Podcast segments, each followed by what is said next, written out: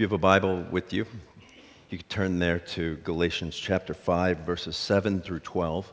If you don't have a Bible, that's fine. You can use your phone or Kindle or anything else that you have with you. And I say to you, hear the word of God. You are running well.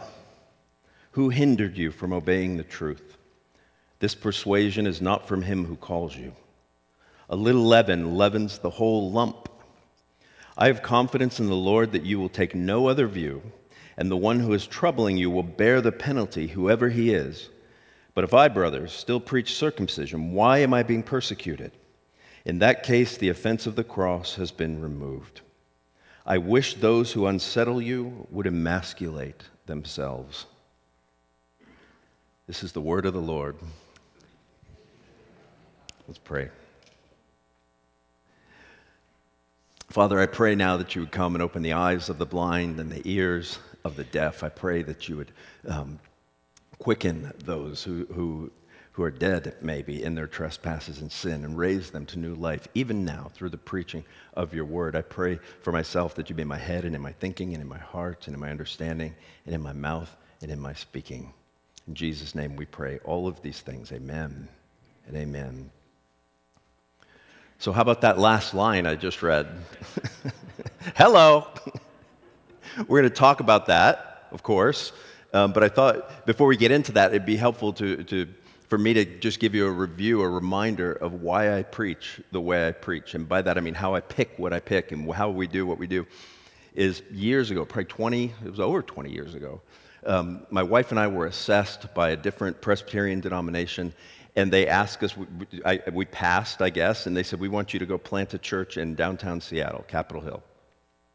And, you know, you have to raise money, you have to do all these things. And, and we apparently the assessment was good because we did plant the church and it worked and we were able to raise the money and everything. Except there was one thing that I think the assessors overlooked. What I, what I felt like they, they, they overlooked was preaching. You see, we arrived here to start a new church, and I think I had only preached 10 times in my whole life. And if you haven't preached, it basically feels like final exam week every week.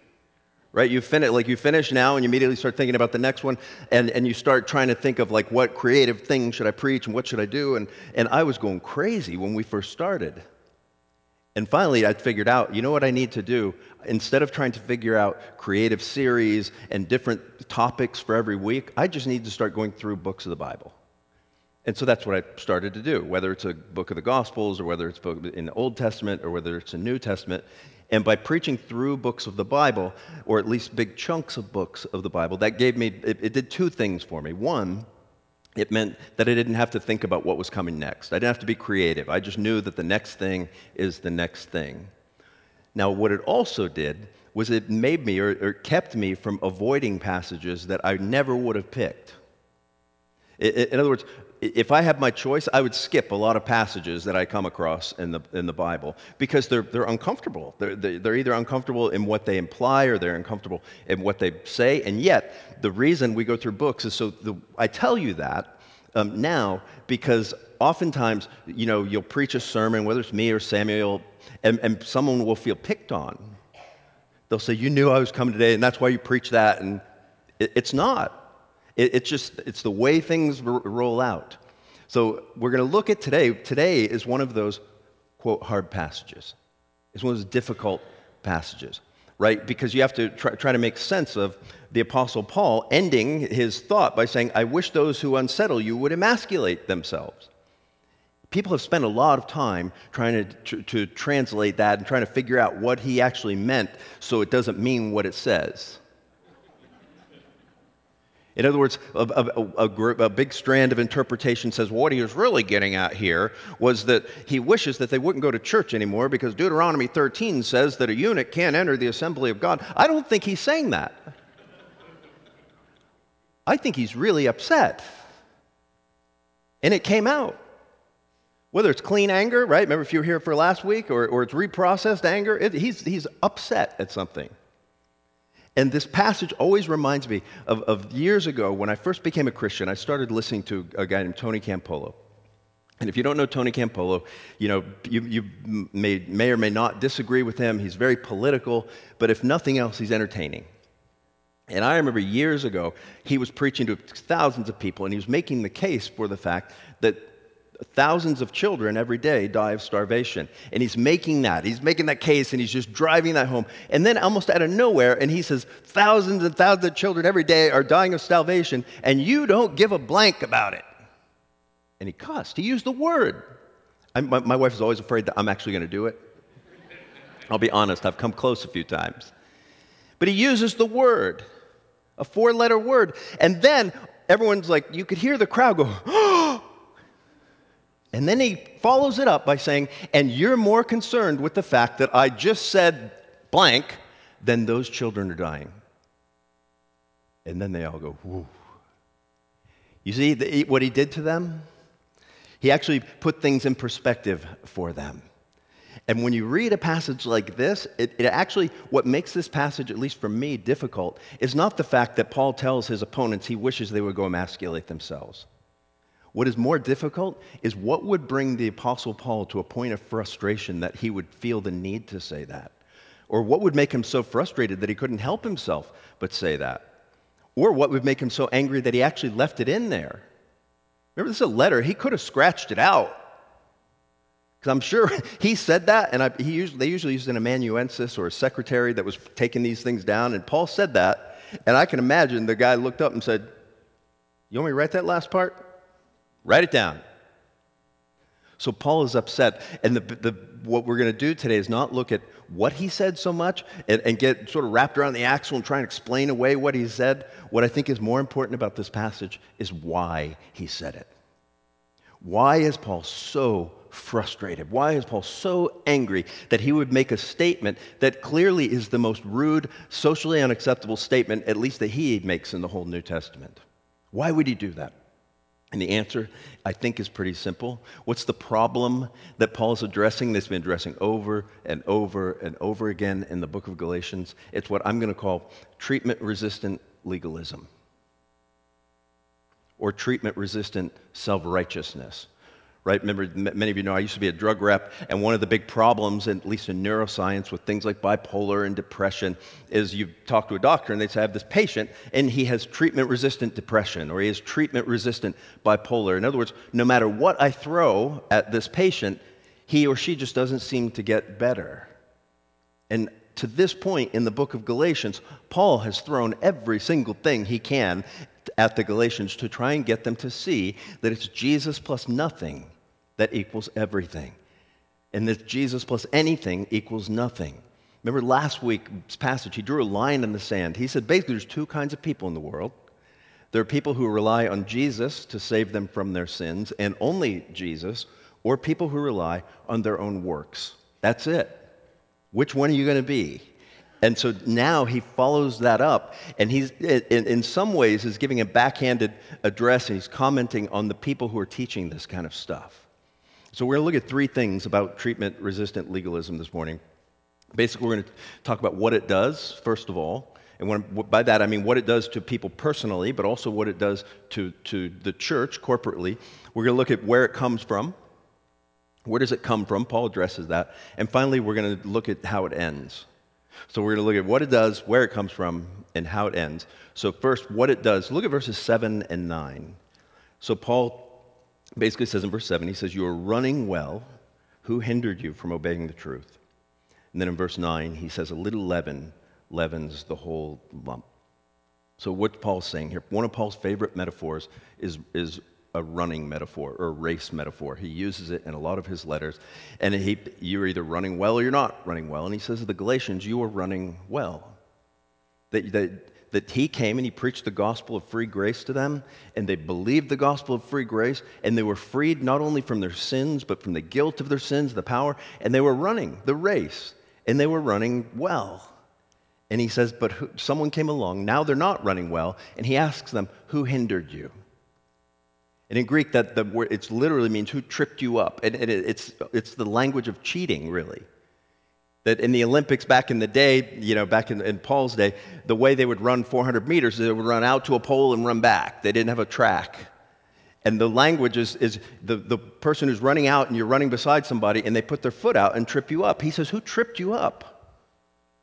What happened to you that you're not running like this anymore?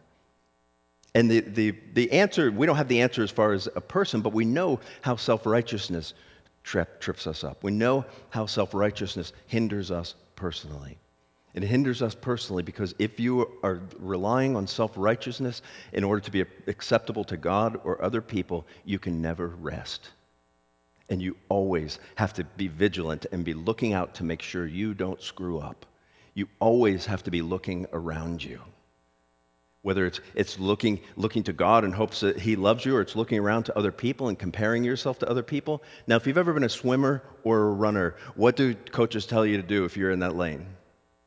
If you want to win, do they say, okay, if you want to win, Tommy, what I want you to do is on every stroke, I want you to check the other lanes to make sure how the other people are doing? No, you, you, they tell you to keep your eye on the prize. Just you run the race that you've been called to run, or you swim the race that you've been called to swim. And Paul says, You have been, you are running well. You were freed from your sins. You weren't spending all of your time trying to pr- uh, make yourself acceptable to God or even acceptable to other people who hindered you. So, personally, what, is, what does uh, legalism or self righteousness do to us? Basically, it makes us miserable and it keeps us from actually being free. You can, you can either base your, your salvation and your life on your own works and your own goodness, or you can base it on the fact that Jesus has freed you up. You can either struggle your whole life to be free, or you can realize that because of the, the cross of Jesus, now I'm free to struggle. And it really doesn't matter what other people are doing. It really doesn't matter. And so that leads, though, for, on one hand, the way that, that self righteousness sort of hinders us or trips us up personally it always bleeds into the corporate life of the church or, or the workplace, even, or any other place. How is that? How's it, how does it end up being a problem? Look at verse 9. Paul says, A little leaven leavens the whole lump. So he's using a, a, a, common proverb there that, that everyone would have known back then. Everyone knows now. I don't, I'm not a cook, but I know that a little bit of yeast, right, eventually multiplies and, and fills a whole loaf of bread and that kind of thing, or yogurt, whatever it is you're making. And what is his point here? What is the problem with self righteousness, even personal self righteousness, is that it always bleeds over into the corporate body. And I think the reason for it is this is that we as human beings cannot help but evangelize with regard to, to the thing that has saved us, or the thing that we're relying on to save us, or the thing that we think has changed our life. If something changes your life, you can't help but tell other people about it. You want to tell other people about it. Just ask someone who's ever been vegan or on the keto diet or the paleo diet or done CrossFit, right? And, and things like we just want to tell people, right? I'm, I'm doing this diet. You have to do it. I lost 15 pounds. You have to hear about this. You want to do it. You got to do it. And you're, they're constantly talking about it. And that bleeds over into corporate life. So when people now imagine in the context of the church, where someone thinks, you know, God is really pleased with me because I don't watch certain kind of movies. I need to tell other people about this. This is the greatest thing that's ever happened to me. And so you start telling people, you can't watch these movies, you can't do this, you can't do that, you can't do that. Well, it doesn't go over very well. And what happens in those contexts when people don't really buy what you're selling? Well, then we tend to complain about it. Right? So we're either trying to sell the thing that has changed our life, or we're complaining about the fact that other people don't get it like we do. So let me give you an example how that happens in church sometimes. Imagine that, that you have come across some kind of music that you are certain God loves.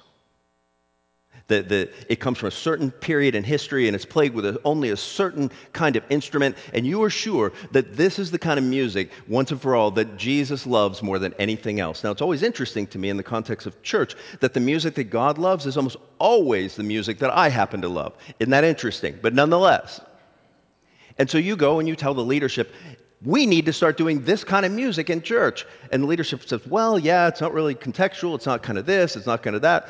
And then you get upset because they're not doing it. And then what do you do? Then you start complaining to your friends. Can you believe they're not doing this? Can you believe they're not doing this? And next thing you know, the church is divided. This happens every week, by the way, in the United States. Churches divide over this issue of music. Why? Because one self righteous person decided that it was the most important thing in the world. So even though it's personal self righteousness, ultimately it can bleed into the rest of the body and it affects the rest of the body. Paul says, You were running well. Who hindered you? don't forget that a little bit of leaven, a little bit of self righteousness eventually affects everyone here. So where does he go from there? He basically goes from there to, to say not only what it, how it affects us, what it does, but also where it's from. Notice what he says in verse 10, or verse um, 8 rather. He says, This persuasion, this thing you believe, is not from him who calls you. Now, what is he getting at there? If, if, if it, what does he mean when he says this persuasion, this, this inclination toward works, this inclination toward self righteousness that some of you are embracing? He says it's not from him who called you. Well, if it's not from him who called you, that is God or Jesus or the Holy Spirit, then where's it from? And the answer is pretty simple, Paul would say, I think, ultimately. If it's not from God, then it ultimately is from Satan. It's from the devil.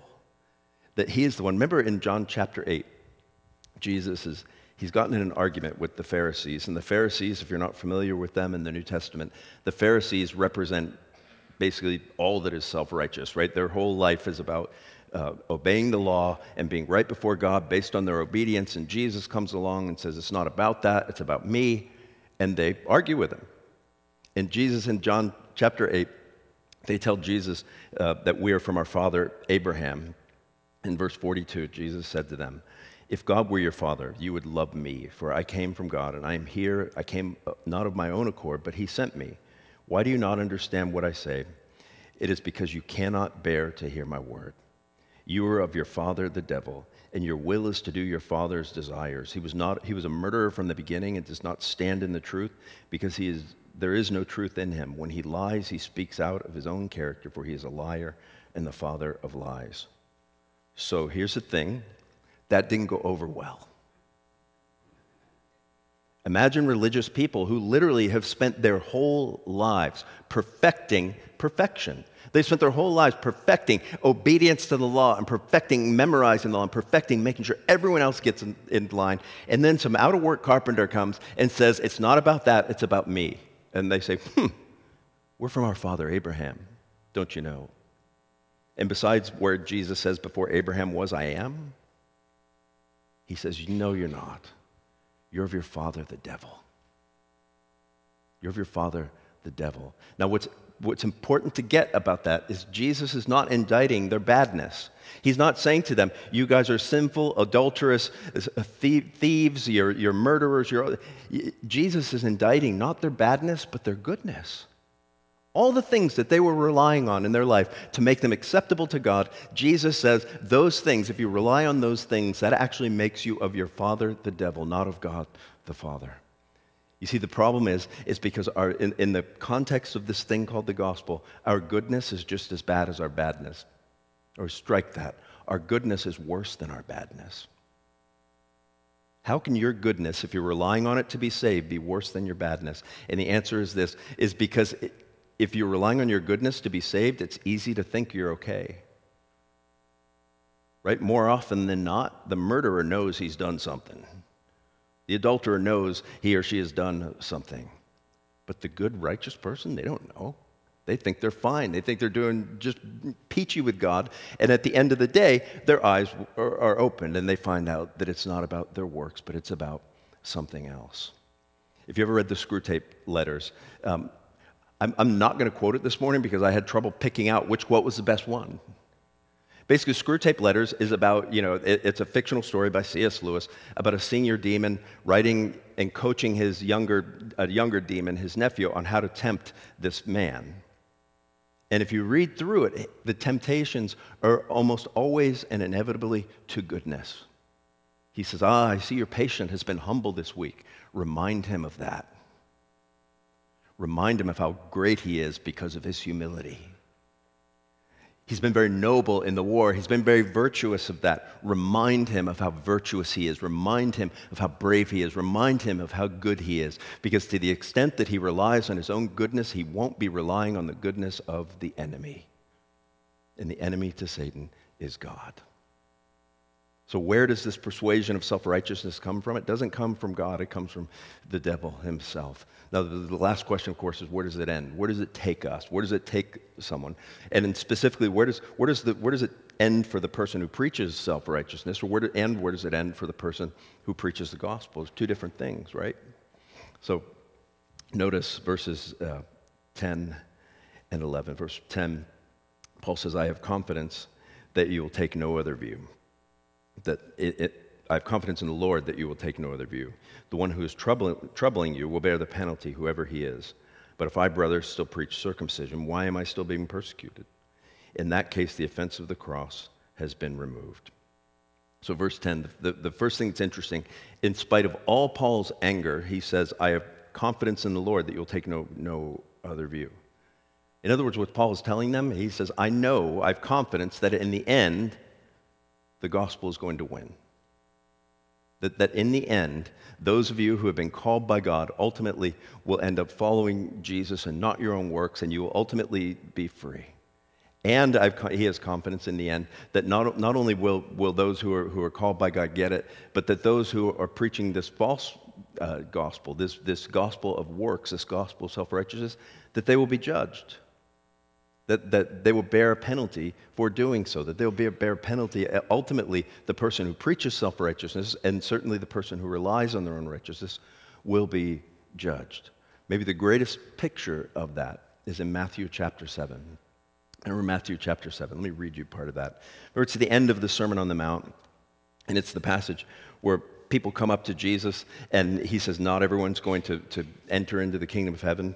Chapter uh, 7, verse 21, Jesus says, Not everyone who says to me, Lord, Lord, will enter the kingdom of heaven, but the one who does the will of my Father who is in heaven. On that day, many will say to me, Lord, Lord, did we not prophesy in your name? Did we not cast out demons in your name and do mighty works in your name? And I will de- declare to them, I never knew you. Depart from me, you workers of lawlessness.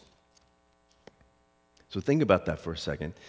Jesus says, Not everyone who comes to me on that, that last day will enter the kingdom of heaven. And they will say, the knee jerk reaction that these people have is works, it's their self righteousness. Did I not do all these things? Did I not, did I not prophesy in your name? Did I not heal people in your name? Did I not do all these sort of cool Christian things in your name? Didn't I do those things?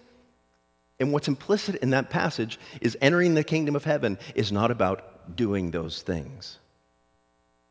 What it takes to enter the kingdom of heaven, Jesus is to do, to do the will of my Father. And later he would say, The will of my Father is to believe in him who he sent. In other words, do you trust Jesus for your salvation? Or do you want to go before him someday and rely on your own works? Because at the end of the day, what's interesting about that passage also is that we learn that, that this whole thing called the gospel is about relationships, it's not about performance. That they, it, in other words, they say, Did we not do this and did we not do that and did we not do this? And Jesus doesn't say, Well, no, yeah, you did that, but you should have done these other things instead. What Jesus says to them is, He says, Depart from me. You never knew me. You see, because the gospel is about a relationship. Not, it's not just about having your sins taken away, and it's not just about being made positively righteous, but it's actually about having a relationship with the God who made you.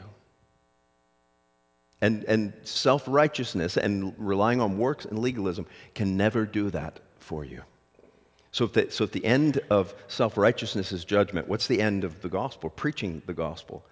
Interestingly enough, at least for some people, Paul says, it's persecution. It's being persecuted. Notice he says, But if I, brothers, still preach per- circumcision, why am I still being persecuted? In that case, the offense of the cross has been removed. Now, some people think that either at one point in his life, Paul did preach circumcision, that he did tell people you need to be circumcised to be saved, and he changed. Or they think that some people are just saying that about him. That's probably what's happening. People say things about preachers all the time, right? So some of the false teachers were probably saying, well, you know, Paul himself thinks this is true. And Paul says, if I'm still preaching that, why am I being persecuted then? In other words, if I'm still preaching works of the law, I wouldn't be getting in trouble at all. And I, I, can tell you that's true. If, if I wanted an easy life, it would just, I, what I would do is I would stand up in front of you every Sunday and say, here are the five things you need to do this week to be acceptable to God. Just go out and do those things, and God will love you. And, and you would walk out and you'd be, try real hard, and the harsher it was, the better. Trust me, I know this because whenever I sort of have a sermon that calls down the thunder, people come through the handshaker line saying, That was awesome, Pastor. I feel horrible, right? The more convicted we feel, the better the sermon must be. And so it's easy. If, so, if someone just wants an easy life as a preacher, just tell people what to do. Just give them, give them something uh, applicable, something fun, something maybe even convicting, but just give us something by which we can measure our performance and we're good. Now, if you want to get in trouble, preach the gospel. Because what the gospel says is it says that you don't have what it takes to do all those things. I could give you 10 ways to improve your marriage, but you're going to fail on all 10 of them. I could give you five ways to be a more effective uh, husband or wife or child, and that's cool, but it's going to just make you guilty at the end of the day. Now, are there principles that are important, and, and are, are those good to study? Sometimes, of course. But what the gospel says is all of the goodness, all of the righteousness, all of the things that we bring to the table aren't good enough. And that is offensive to some people. I remember when I first started as a preacher in an older church that people were getting angry all the time. And they would come in my office and say, Tommy, I'm, we're so tired of hearing the gospel. Just tell us what to do. And I was young and stupid. I'd just cry. I, I don't know what that, I don't know what else to do. I don't know what else to tell you. And then I started reading a book by a guy named Charles Bridges. He published in 1835 called The Christian Ministry, and it opened my eyes to something. And at some point in the book, he says, Young pastor, he says, the gospel is always either hardening or softening people's hearts. There's no neutrality. That whenever the gospel is being preached, whenever you say that it's Jesus and not you, that, that it's his works and not your works, that, that people are either softened by that, that the Holy Spirit uses that to change them, or they're hardened by that. That there's no difference. And so that helped make that made a lot of sense. And so you preach the gospel and you take your, your licks, I guess, is what you do. That's what Paul would say.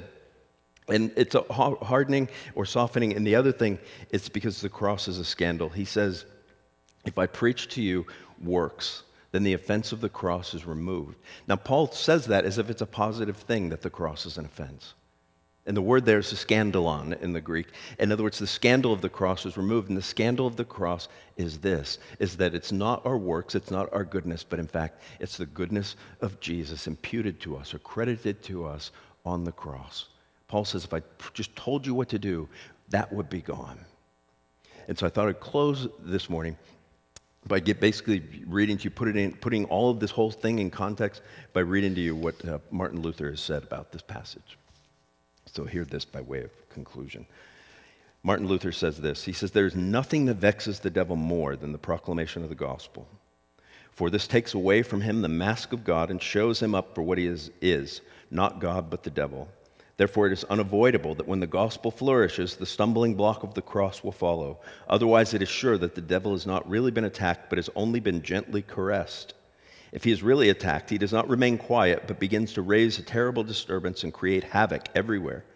Therefore, if Christians want to keep the word, they must not be offended or frightened when they see the devil breaking his reins and running wild, or the whole world in tumult, or tyrants in rage, or sects arising, but they should know for certainty that these are signs not of terror but of joy. As Christ interpreted them when he said, Rejoice and be glad. Therefore, may the stumbling block of the cross never be taken away, which is what would happen if it were to preach what the ruler of the world and his members would like to hear, namely, the righteousness of works. Think about that. Let me pray for us. Father, I pray this morning that you would. Um, you would enable us to see through our own self righteousness. All of us have it, all of us struggle with it and that more and more, as a result of today, as a result of the Lord's Supper, as a result of, of, of everything that's happened here and that will happen, uh, you would wean us from our self righteousness and more and more onto dependence and reliance on the righteousness of Jesus. In his name we pray these things. Amen.